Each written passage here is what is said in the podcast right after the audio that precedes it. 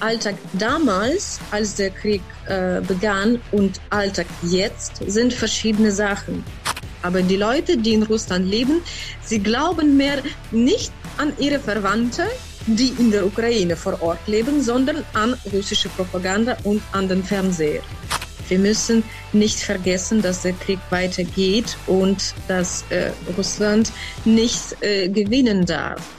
Aufgeben ist keine Option.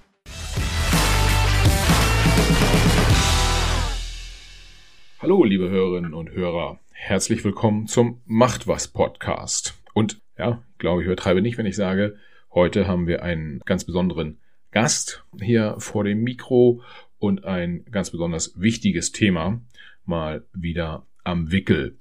Ich möchte heute sprechen mit Julia.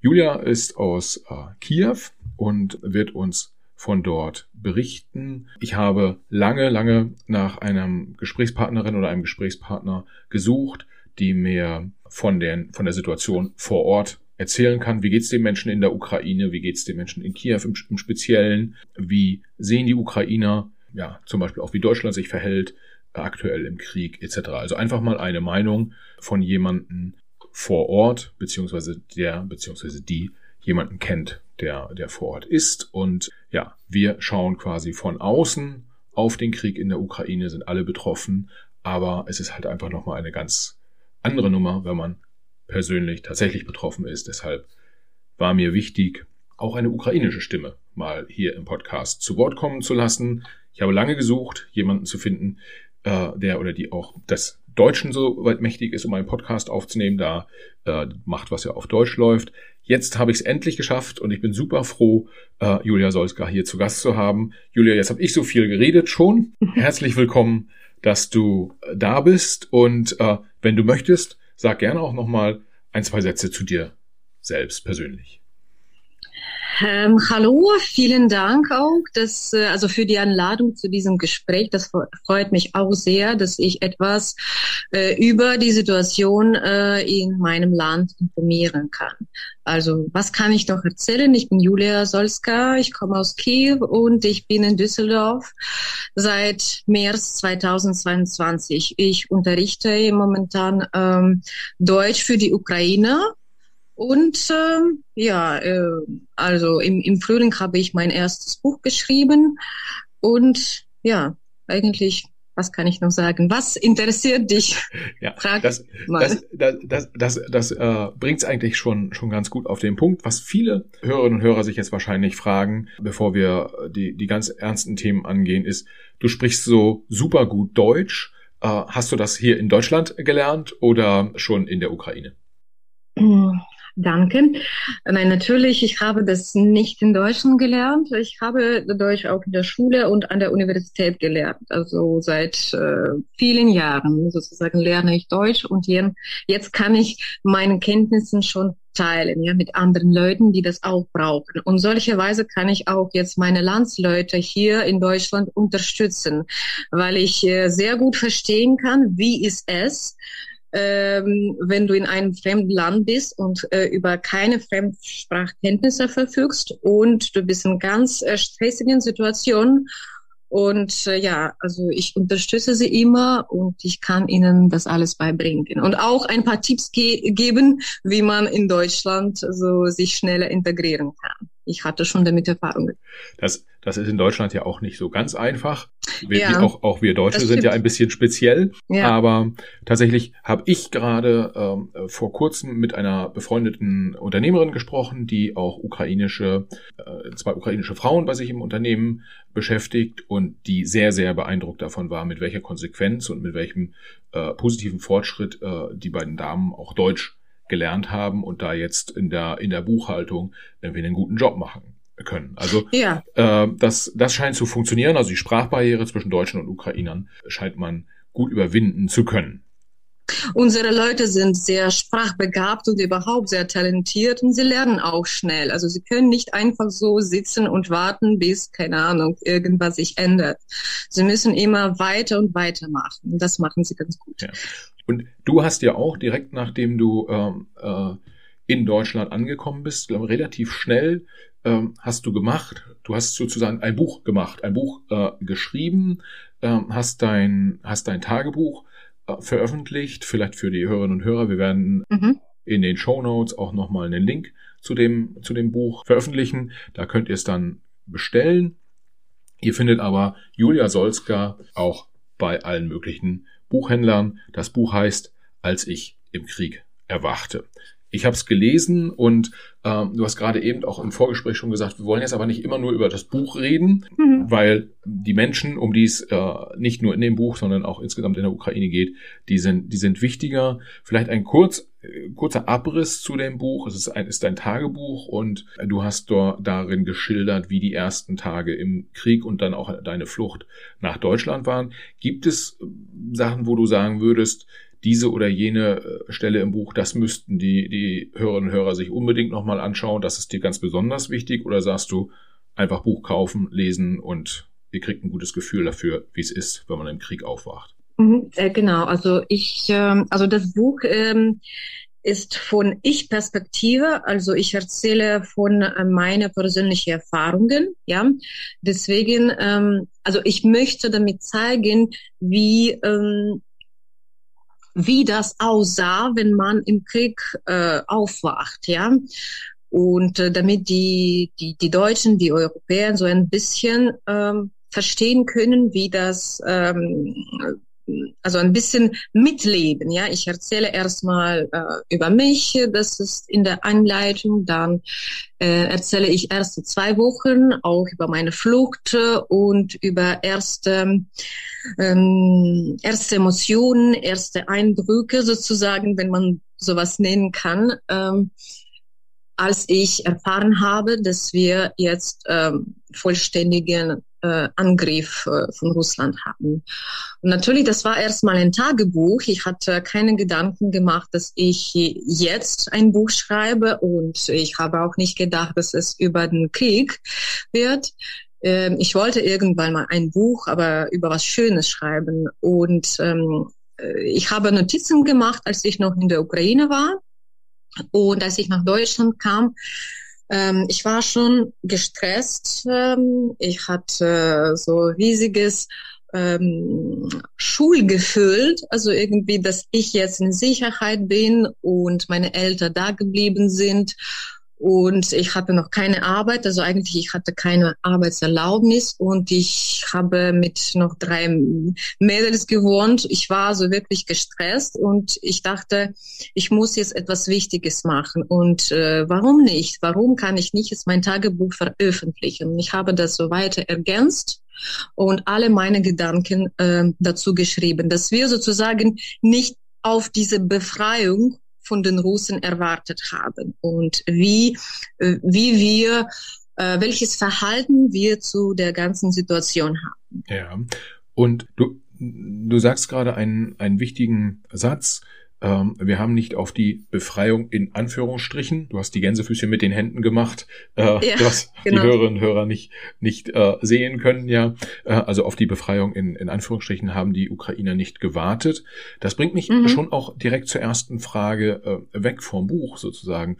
Ähm, wie war die, wie war denn die Stimmung vor dem 24. Februar 2022 in der Ukraine in Bezug auf, auf Russland, weil die Krim ist ja schon 2014 besetzt worden und auch im Donbass gab es ja schon auch äh, Krieg im wahrsten Sinne des Wortes. Mhm. Wie hat sich das angefühlt, ja, die, die, die Wochen und Monate vor dem, vor dem Februar 2022? Habt ihr euch wie im Krieg gefühlt oder war es eher so, der Krieg ist weit weg und äh, noch gar nicht mhm. greifbar? Ja, genau. Natürlich äh, Krim und Donbass äh, kann man sagen, das ist so ein bisschen weit weg von Kiew. Also man konnte das nicht wirklich spüren, ja. Also äh, was gerade äh, Donbass passiert.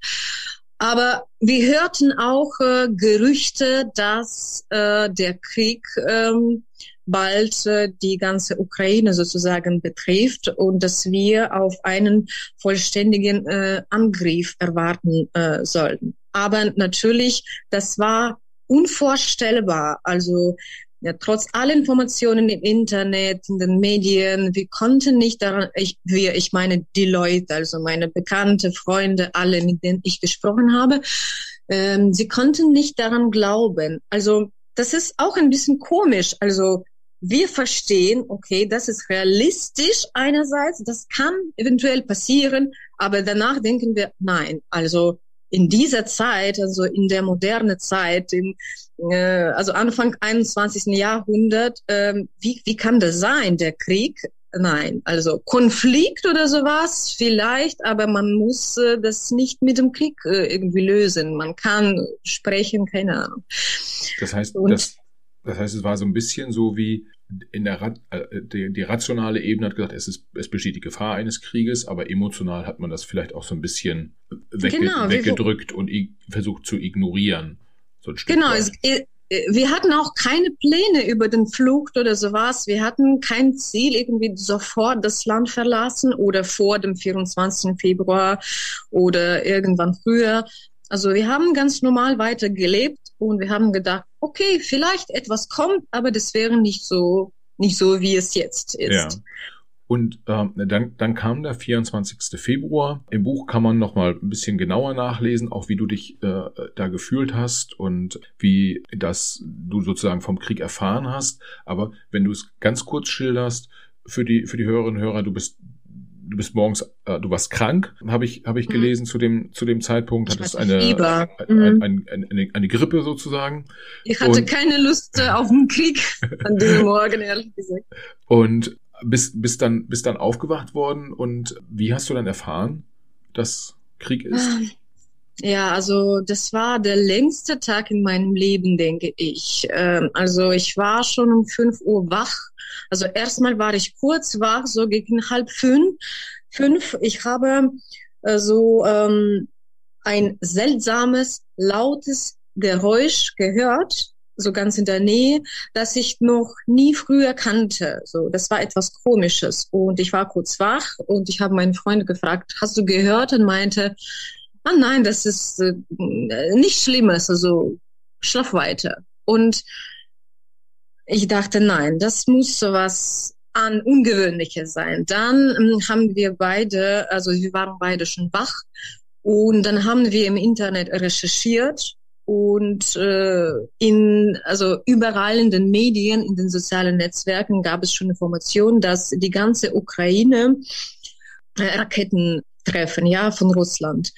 Und äh, so gegen 6 Uhr ähm, hatten wir schon, ähm, also unser Präsident äh, hat uns mitgeteilt, dass jetzt äh, ein offizieller Krieg beginnt, dass wir äh, russischen Überfall äh, bekommen haben und jetzt die ganze Ukraine betroffen ist. Und um 7 Uhr haben wir die erste Sirene gehört. Das war auch etwas ganz Neues für mich. Ich glaube, ich hatte Gänsehaut bekommen. Was muss ich jetzt machen? Ich habe nie sowas gehört. Muss ich jetzt die Sachen einpacken oder muss ich warten? Muss ich mich verstecken oder ich sterbe jetzt, weil jetzt keine Ahnung die Rakete in der Nähe äh, fällt?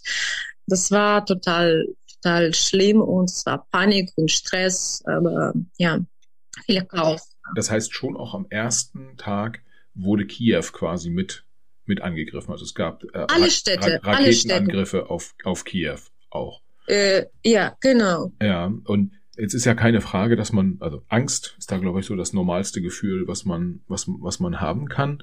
Wie, wie seid ihr, wie seid ihr damit umgegangen? Es ist ja, es ist ja keine Panik in Kiew ausgebrochen im, im klassischen Sinne, sondern ihr wart ja relativ ruhig, wenn ich das richtig äh, äh verstanden habe. Ähm, ja, also erstmal vielleicht, weil ich krank war und irgendwie, keine Ahnung, ich, ich, ich hatte keine keine Kräfte, einfach die Sachen einzupacken. Und ich wollte vielleicht, also meine Psychik wollte wirklich das nicht akzeptieren, dass wir jetzt äh, einen richtigen Krieg haben.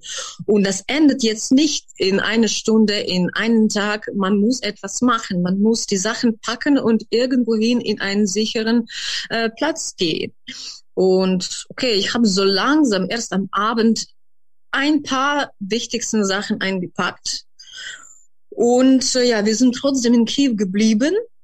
es war schon chaotisch in der Stadt. Also alle wollten so voll die Autos voll tanken. Überall waren riesige Schlangen. Alle wollten das Geld vom Geldautomaten abheben. Das konnte man auch äh, kaum äh, machen. Also es waren Schlangen.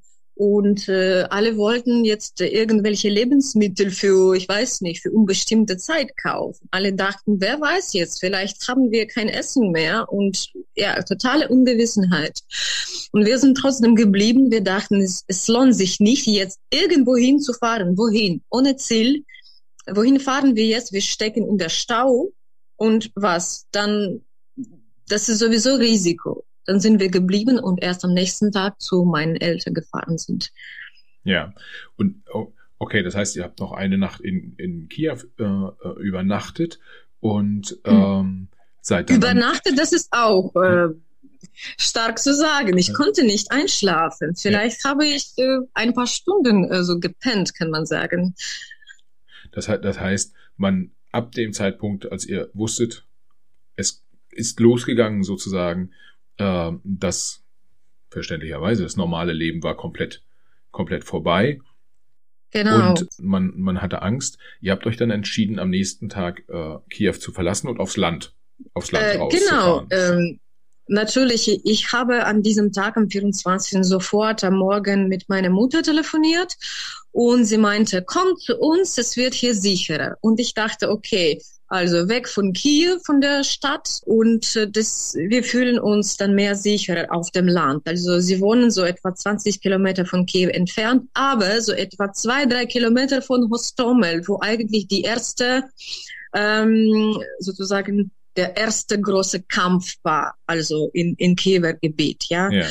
Und äh, als, also wir sind auch ganz früh um 6 Uhr ähm, unsere Wohnung äh, verlassen und wir sind aufs Land zu meiner Mutter gefahren. Und dort habe ich noch mehr Angst bekommen. Ich habe zum ersten Mal einen Hubschrauber gesehen und ich glaube, das war ein russischer Hubschrauber. Er war so so nah zum, zu, zum Boden, zu den Häusern, und also die, die Häuser stehen nicht so wie in der Stadt, so ganz nah zueinander, Hochhäuser und es gibt überall so diese Bunker oder Keller.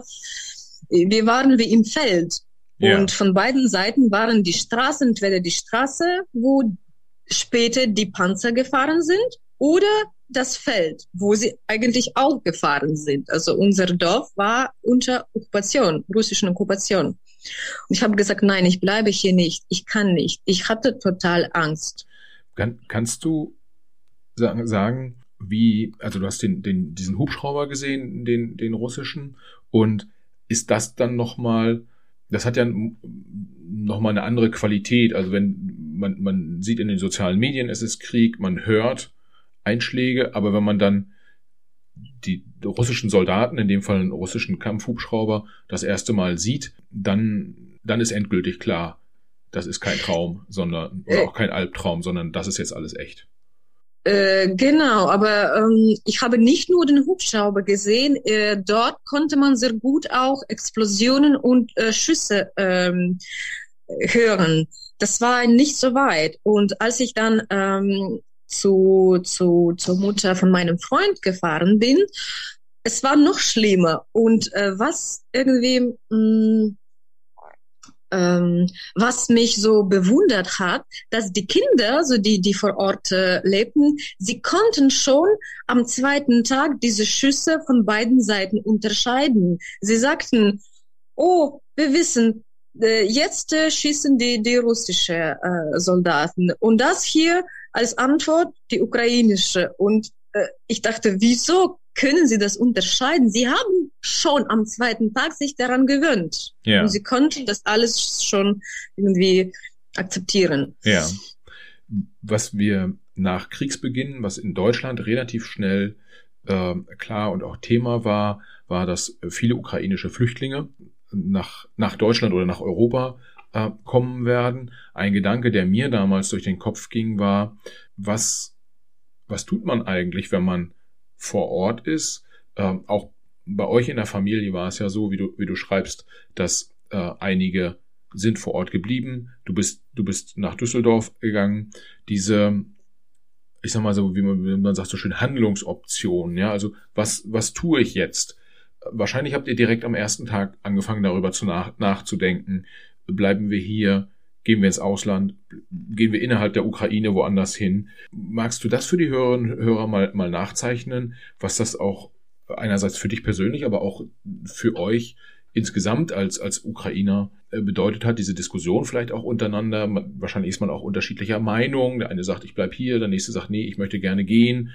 Mm, ja, ich kann das so ganz, ähm, ganz ich versuche ganz kurz zu erklären, das ist eigentlich eine komplizierte Frage und es gibt keine richtige Antwort, ob man jetzt bleiben muss oder ob man gehen muss. Und es gab schon viele Diskussionen zu diesem Thema eigentlich die Leute, die das Land verlassen haben, äh, haben sich oft oder nicht oft sehr lange Zeit schuldig gefühlt. Oh, wie, äh, oh nein, was mache ich jetzt? Also ich fühle mich trotzdem nicht gut, weil meine Familie oder Freunde oder Verwandte dort sind und ich bin in Sicherheit. Und die anderen, die dort geblieben sind, wie ich jetzt äh, von ihnen erfahren kann, sie zögern jetzt auch. Vielleicht wäre es besser, doch ins Ausland zu uh, ziehen, weil es immer gefährlich ist. Die Situation ist nicht stabil und man weiß nie, was passiert und wo. Sogar in Kiew ist es nicht mehr sicher und äh, sogar im Zentrum hatten wir schon äh, Explosionen, als ich auch letztes Mal äh, äh, zu Hause war. Äh, und das ist ganz fürchterlich. fürchterlich. Ähm, natürlich, wir haben die ganze Zeit gesprochen, also seit dem Kriegsbeginn, ich glaube, ich weiß nicht mehr, etwa zwei Wochen, nee, nicht zwei Wochen. So eine Woche bis zehn Tagen haben diese Diskussionen und Zögern äh, gedauert. Hier bleiben oder irgendwie weiterfahren. Weiter wohin? Nach Westen der Ukraine, nach Lviv oder ins Ausland. Okay, was danach? Keine Ahnung, totale Ungewissenheit. Dann habe ich mich entschieden, trotzdem wegzufahren. Ich wollte, ähm, ich wollte irgendwie meine Ruhe haben und ich wollte was Wichtiges machen. Ich, machen. ich habe verstanden, dass ich vor Ort nichts machen kann und äh, mein Zustand, mein emotioneller, emotioneller Zustand äh, schlechter und schlechter wird. Und ich glaube, ich habe das richtig gemacht. Ja, was ich jetzt verstehe und auch gut finde, ist alleine dadurch, dass du das Buch geschrieben hast und äh, äh, hier in Deutschland veröffentlicht hast und dass du zum Beispiel so solche Interviews gibst wie heute hier im äh, im Podcast. Damit machst du ja auf die Situation in der Ukraine aufmerksam und was wir ja schon auch über die vielen Jahre gelernt haben, ist, viele Kriege auf der Welt äh, sind ja eine Zeit lang ein Medienereignis und mhm. dann nicht mehr und der Ukraine, der Krieg in der Ukraine ist jetzt auch ein Jahr fast. Wahnsinn, ein Jahr ja, ist vorbei. Fast, fast ein Jahr ist vorbei und mhm. es ist dann auch wichtig, weiterhin die Aufmerksamkeit auf dem Thema zu halten. Genau, man, ist, man muss nicht darüber vergessen. Genau, das, das ist aber auch, auch meine persönliche Meinung, die ich normalerweise im Podcast versuche ich schon sehr neutral zu sein. In dem Fall, ja, bin ich nicht ganz neutral, um es mal so zu formulieren. Mm, wenn mhm. wir, wenn wir äh, drauf schauen, du hast äh, dich dann entschieden, nach, nach Deutschland zu gehen. Äh, ein Teil deiner Familie ist noch, ist noch vor Ort. Der Eindruck, den ich habe, auch als ich dein Buch gelesen habe, aber auch wenn ich jetzt Berichte aus Kiew äh, oder aus der Ukraine insgesamt äh, lese und, und, und sehe, dann habe ich das Gefühl, dass die Stimmung schon auch in der Ukraine so ist, sowas wie, aufgeben ist keine Option. Also auf jeden Fall. Wir, wir kämpfen. Mhm. Kannst du darauf eingehen? Also kannst du dazu was sagen? Gibt es keine Stimmen in, in der Ukraine, die sagen, Mensch, wir schaffen es nicht oder so? Oder äh, woher kommt dieser, dieser Mut und diese Kraft? Ja, auf keinen Fall aufgeben ist keine Option. Also wir sind äh, wir sind die Leute, die eigentlich nie aufgeben und seit vielen Jahrzehnten oder nee, Jahrhunderten dauert schon ähm, dieser Weg, dauert dieser Weg äh, zu unserer Freiheit sozusagen. Eigentlich offiziell sind wir seit 1991 ein souveräner, ja unabhängiger Staat.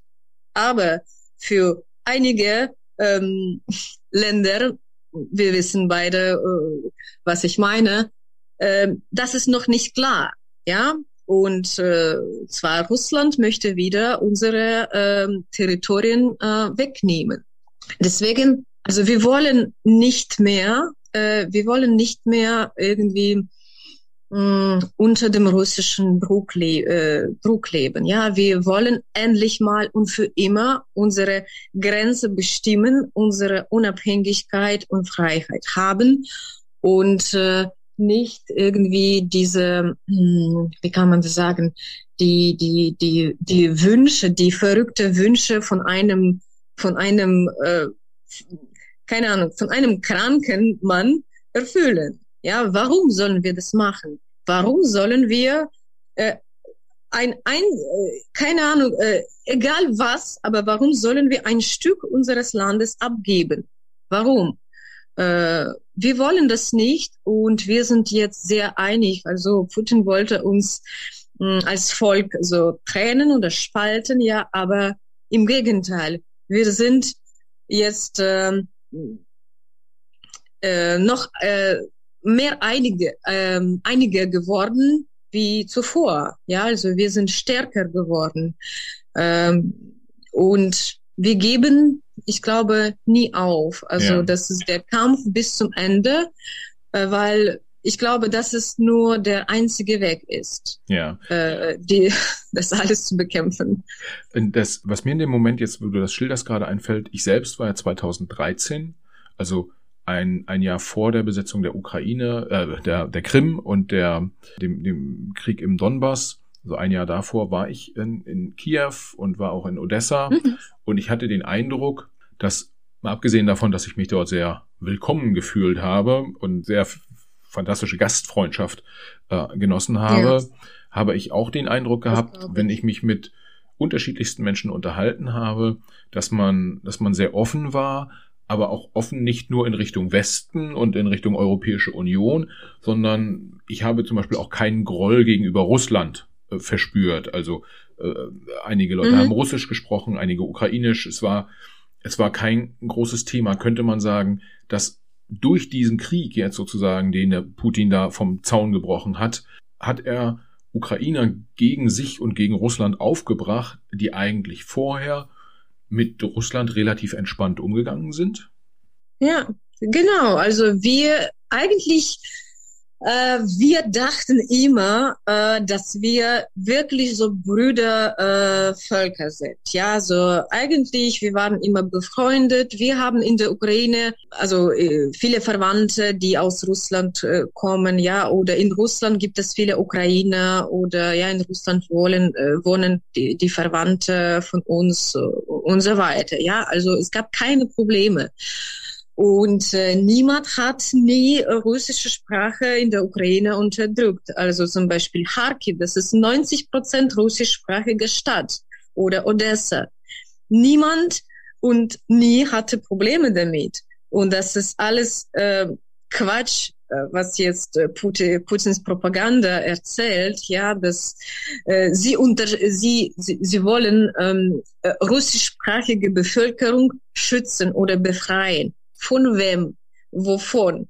Keine Ahnung. Und ja, bis diesem äh, russischen Überfall, ja, eigentlich hatten wir keine Probleme mit den Russen. Zum Beispiel auch ähm, mein Freund hat sein Haus für eine russische Familie mit vier Kindern vermietet und äh, sie, sie, sie wohnen also in der Nähe von seiner Mutter. Keine Probleme.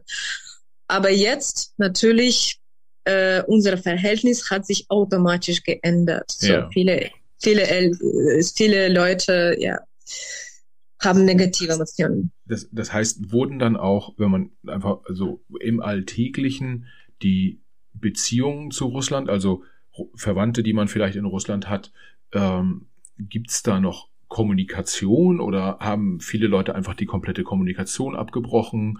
Man redet nicht mehr miteinander, man, man hat sozusagen die Verwandtschaft, die Freundschaft auf auf Null gestellt oder auf, Pause, auf eine Pausetaste gedrückt oder? Ja mhm. äh, ja soweit ich weiß ich, ich also ich persönlich habe keine Verwandte in Russland. Ich glaube Gott sei Dank jetzt. Also ich habe jetzt äh, mit niemandem zu streiten eigentlich. Aber soweit ich weiß äh, viele Ukrainer haben jetzt oder viele äh, die ich weiß nicht, viele Verwandte, die in Russland leben, haben Kommunikation abgebrochen. weil das eigentlich nicht funktioniert hat. Also äh, wir Ukraine, wir versuchen immer menschlich zu bleiben und trotzdem irgendwie die Beziehungen, ja, Familienbeziehungen äh, zumindest zu behalten. Und äh, am Anfang des Krieges haben wir versucht, die Situation zu erklären äh, hey, ich weiß besser, was bei mir hier passiert. Ich erkläre und ich versuche irgendwie das so ganz deutlich und klar zu machen. Aber die Leute, die in Russland leben, sie glauben mehr nicht an ihre Verwandte, die in der Ukraine vor Ort leben, sondern an russische Propaganda und an den Fernseher. Ja.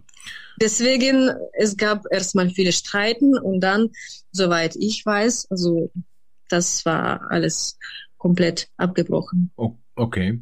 Und ähm, das ist ja schon was, was jetzt auch direkt sozusagen im Alltäglichen eine Rolle spielt, wenn wir, wenn wir vielleicht mal darauf, darauf schauen. Vielleicht da kurz zur Erläuterung für die Hörerinnen und Hörer. Du bist im März, aus, also März 2022, äh, in Deutschland angekommen.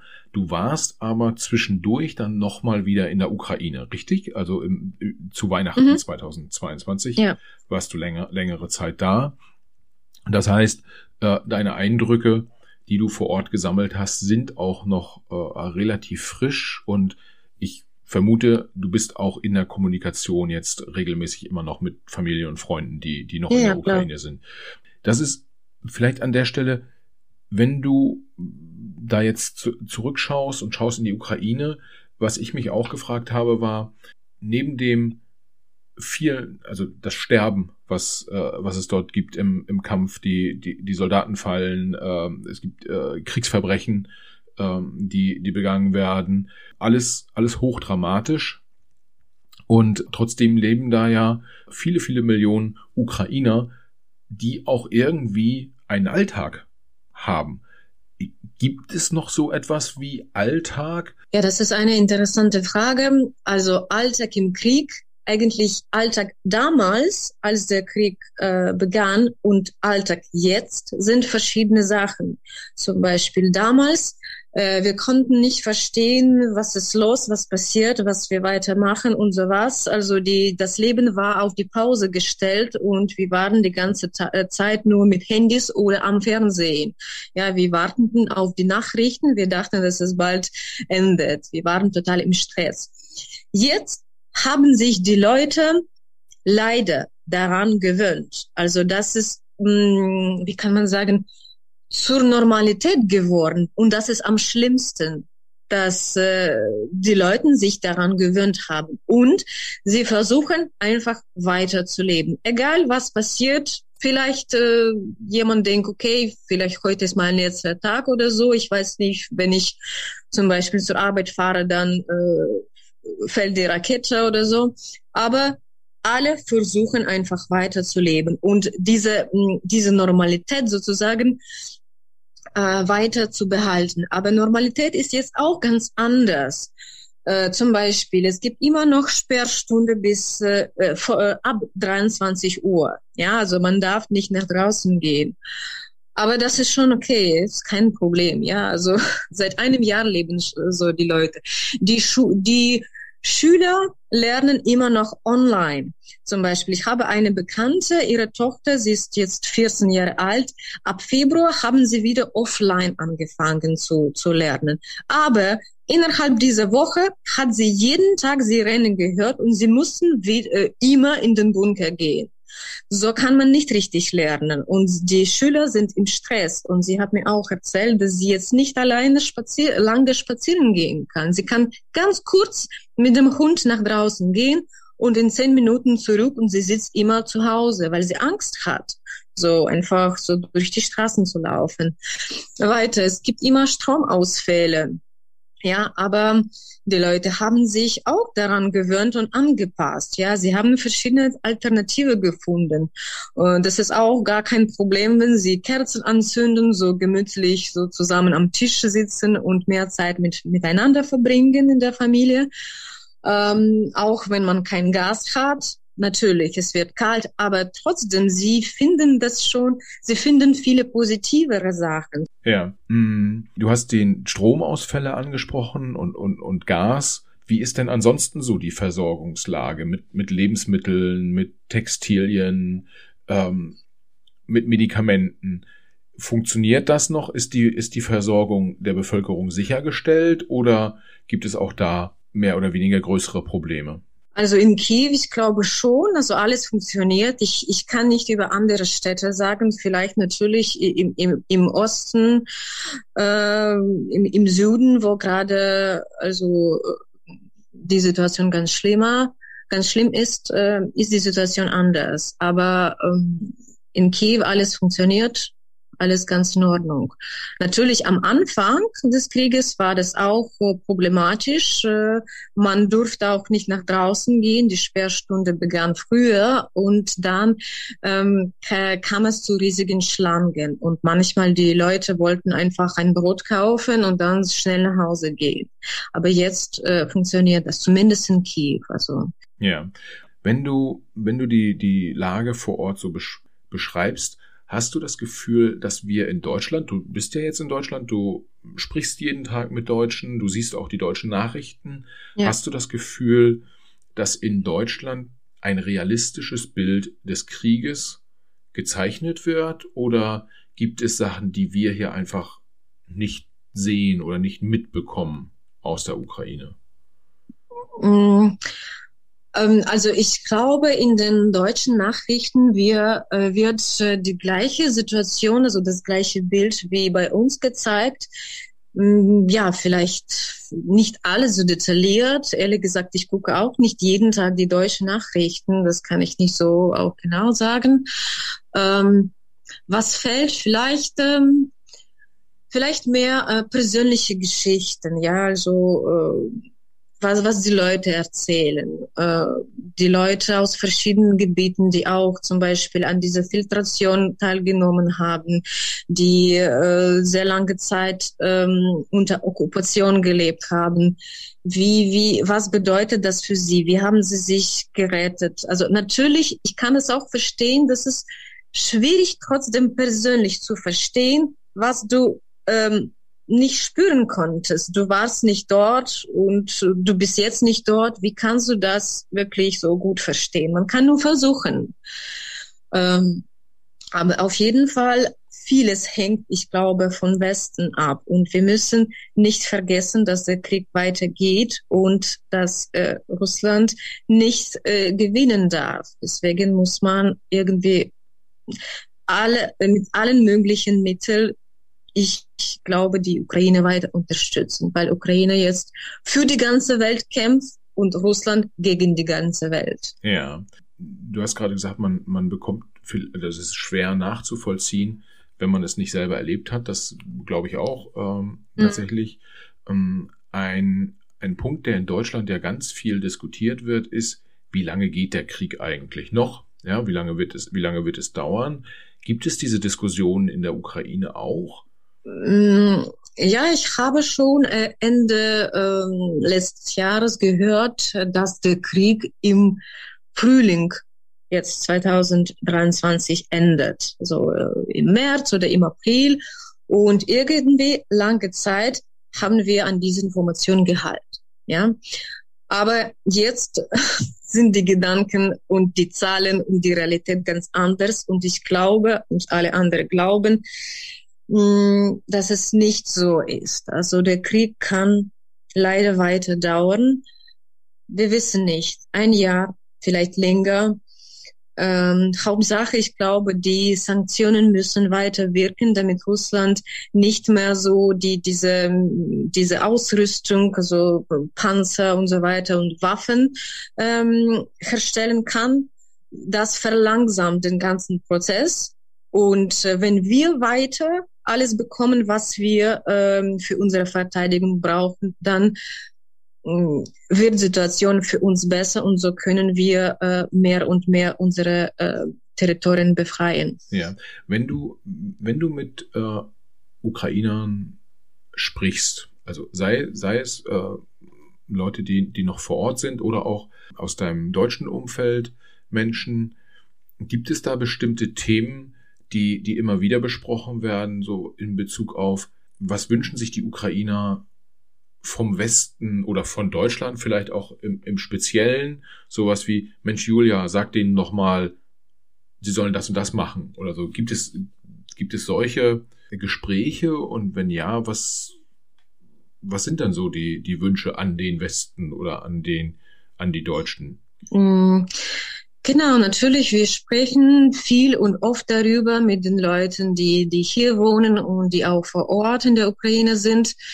Eigentlich ähm, das einzige Ziel und der einzige Wunsch ist unser Sieg und so schnell wie möglich uns und ähm, ähm, das ist ähm, auch schwierig, wenn wir keine Unterstützung äh, von Europa bekommen.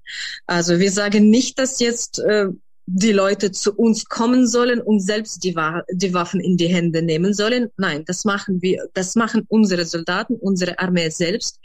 Aber uns reicht nicht diese schwere Artillerie und so weiter. Ja, also alle diese Mittel. Also ich und wenn ich mit meinen Freunden sprechen, wir, wir sagen so, es gibt nur zwei Wege, diesen Krieg zu beenden. Also erstens durch äh, Putins Befehl seine Armee so zurückzuziehen, was, äh, was ich äh, nicht glaube, dass er das macht. Und zweitens, dass Ukraine weiter so diese Unterstützung von Europa bekommt, ähm, so, so schnell wie möglich und ähm, ja, also alle diese Waffen und Panzer, damit sie weiter so qualitativ äh, sich verteidigen kann. Ja. Und nur solche Weise können wir siegen. Ja. Ansonsten keine andere Variante. Ich sehe keine andere Variante. Meine Umgebung auch. Alle Ukrainer, die ich persönlich kenne, sie finden, sie, sie, sie wissen keinen anderen Weg. Ja.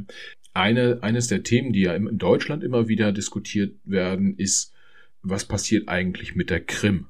Ja, ist die, äh, mhm bleibt die russisch, äh, wird sie wieder ukrainisch, was bleibt mit bestimmten äh, Gebieten im Osten der Ukraine, würde, würden die Ukrainer sagen, in Gottes Namen, äh, dann soll Putin ein Stück des Landes behalten. Und ein, immer wenn ich diese Diskussion in Deutschland höre, dann frage ich mich, was sagen eigentlich die Ukrainer dazu? Also nicht die ukrainischen Politiker oder nicht die ukrainischen mhm. Militärs, sondern die Leute auf der Straße. Wenn ich die in Kiew frage und sage, wollt ihr die Krim wieder? Und würdet ihr, kämpft ihr dafür oder sagt ihr, lasst den Krieg bitte beenden und in Gottes Namen, dann soll Putin die Krim behalten? Wie, wie ist da so das Stimmungsbild, was du wahrnimmst?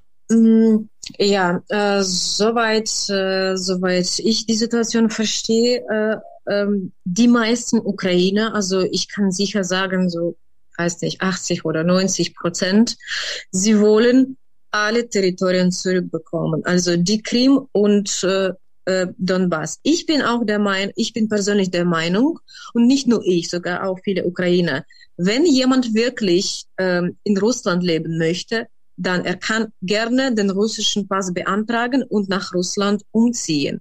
Man kann nicht von, an, von einem Land irgendwie ein anderes Land machen, ja. Und ähm, äh, die Situation war folgende. Also Krim äh, und Donbass wurden so ganz frech und provokativ in 2014 annektiert. Und das war unoffiziell äh, nicht anerkannt.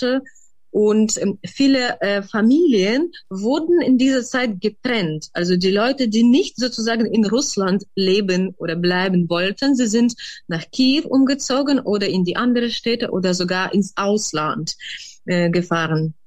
Und die Leute, das sind meistens die ältere Leute oder die Leute, die hm, irgendwie unter dem Einfluss von der russischen Propaganda waren.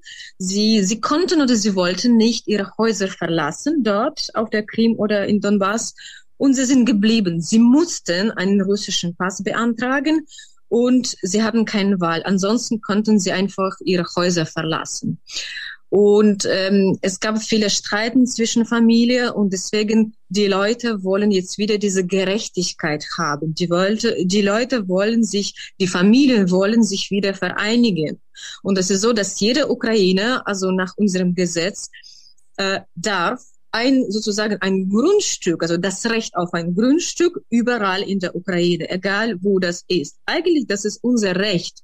Warum müssen wir jemandem unsere Städte oder Dörfer oder irgendwas abgeben?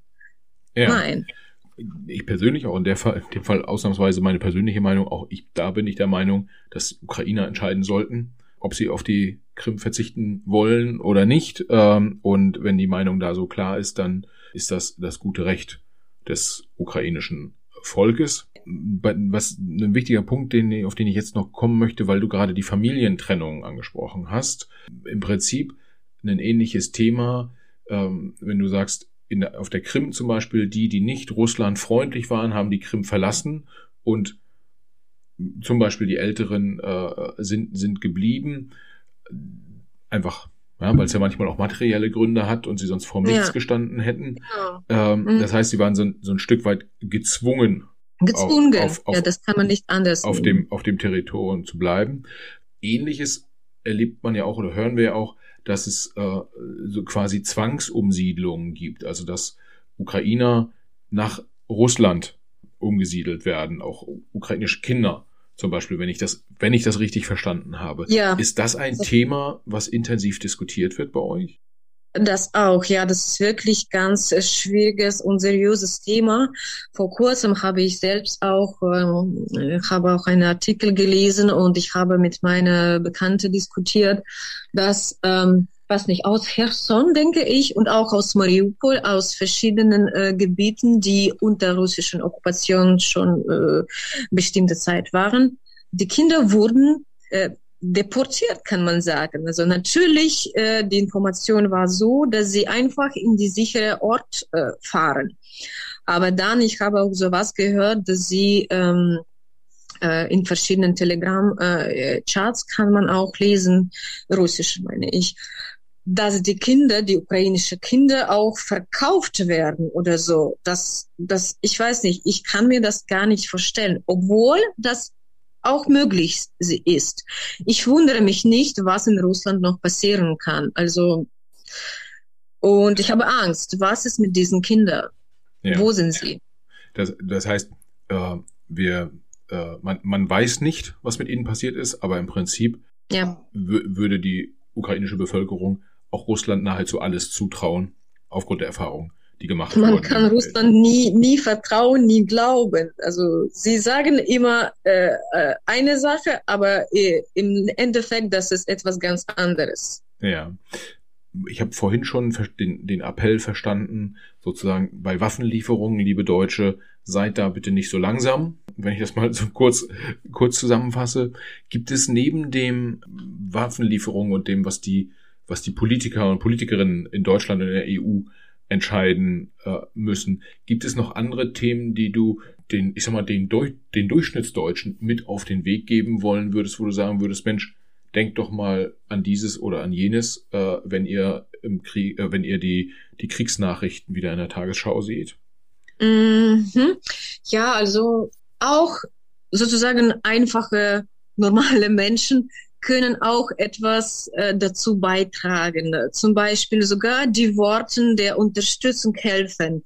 Wir sind äh, für euch. Also wir glauben an euren Sieg oder sowas. Oder wenn, ich kenne auch selbst die Situationen, wenn einige, natürlich nicht alle und äh, einige Deutschen, sie gehen zusammen mit den Ukrainer zu Demonstration. Also sie haben mehr Einfluss auf äh, deutsche Regierung zusammen, äh, zum Beispiel als äh, wir Ukrainer. Was können wir hier entscheiden? Wir können nichts. Wir sind äh, ja, also verstehst du, ja? Ja. Und ja. die Leute, die schon mh, einigermaßen ihre Regierung beeinflussen können oder die Leute, die noch etwas machen können, also die Leute, die in den Medien arbeiten, die irgendwie was Wichtiges sagen können. Das kann man alles machen.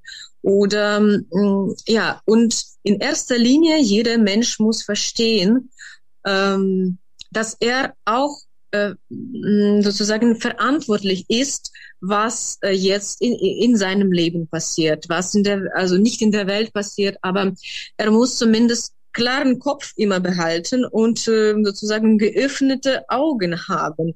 Ja, also man muss wirklich die Information analysieren. Ja, wenn du nicht verstehst, äh, wer ist schuldig, äh, wer hat Recht wer, äh, und so weiter, man muss äh, recherchieren, lesen, verschiedene Medien vergleichen, verschiedene Informationen, also bei den Ukraine fragen. Es gibt hier so viele Ukrainer, die auch gerne vieles erzählen können und ihre Erfahrungen äh, mit äh, so teilen ja, können. Das, das heißt, ein, ein Tipp, den du, wenn ich das mal so zusammenfasse, den Deutschen geben kannst, schaut euch die Nachrichten an, schaut euch unterschiedliche äh, Nachrichtenquellen an und plausibilisiert das, was ihr, was ihr da seht, damit ihr auch ein vollständiges Bild bekommt, soweit das möglich ist, von dem, von dem Krieg in der, in der Ukraine. Kann man, kann man so sagen, oder? Mm, ja, kann man so sagen. Natürlich, ich verstehe, dass alle auch von diesen Nachrichten schon müde sind und natürlich schon ein bisschen erschöpft. Man muss nicht ständig die Nachrichten gucken, man muss auch Pausen machen. Ich mache das auch selbst. Aber ich meine einfach, man muss so selbstbewusst bleiben. Ja, ich verstehe, was passiert und wie das alles beenden soll und was kann ich persönlich machen. Ja, ja. kann ich ein bisschen was machen oder gar nichts. Ja? Julia, vielen Dank dass du äh, heute hier meine, meine Fragen äh, beantwortet hast. Ja, ich, ich habe eine ganze Menge mitgenommen und ich hoffe, die Hörerinnen und Hörer äh, haben, haben das auch. Mir verbleibt einfach nur zu sagen, vielen Dank. Danke dir auch. Das war ein äh, sehr gutes Gespräch. Dankeschön.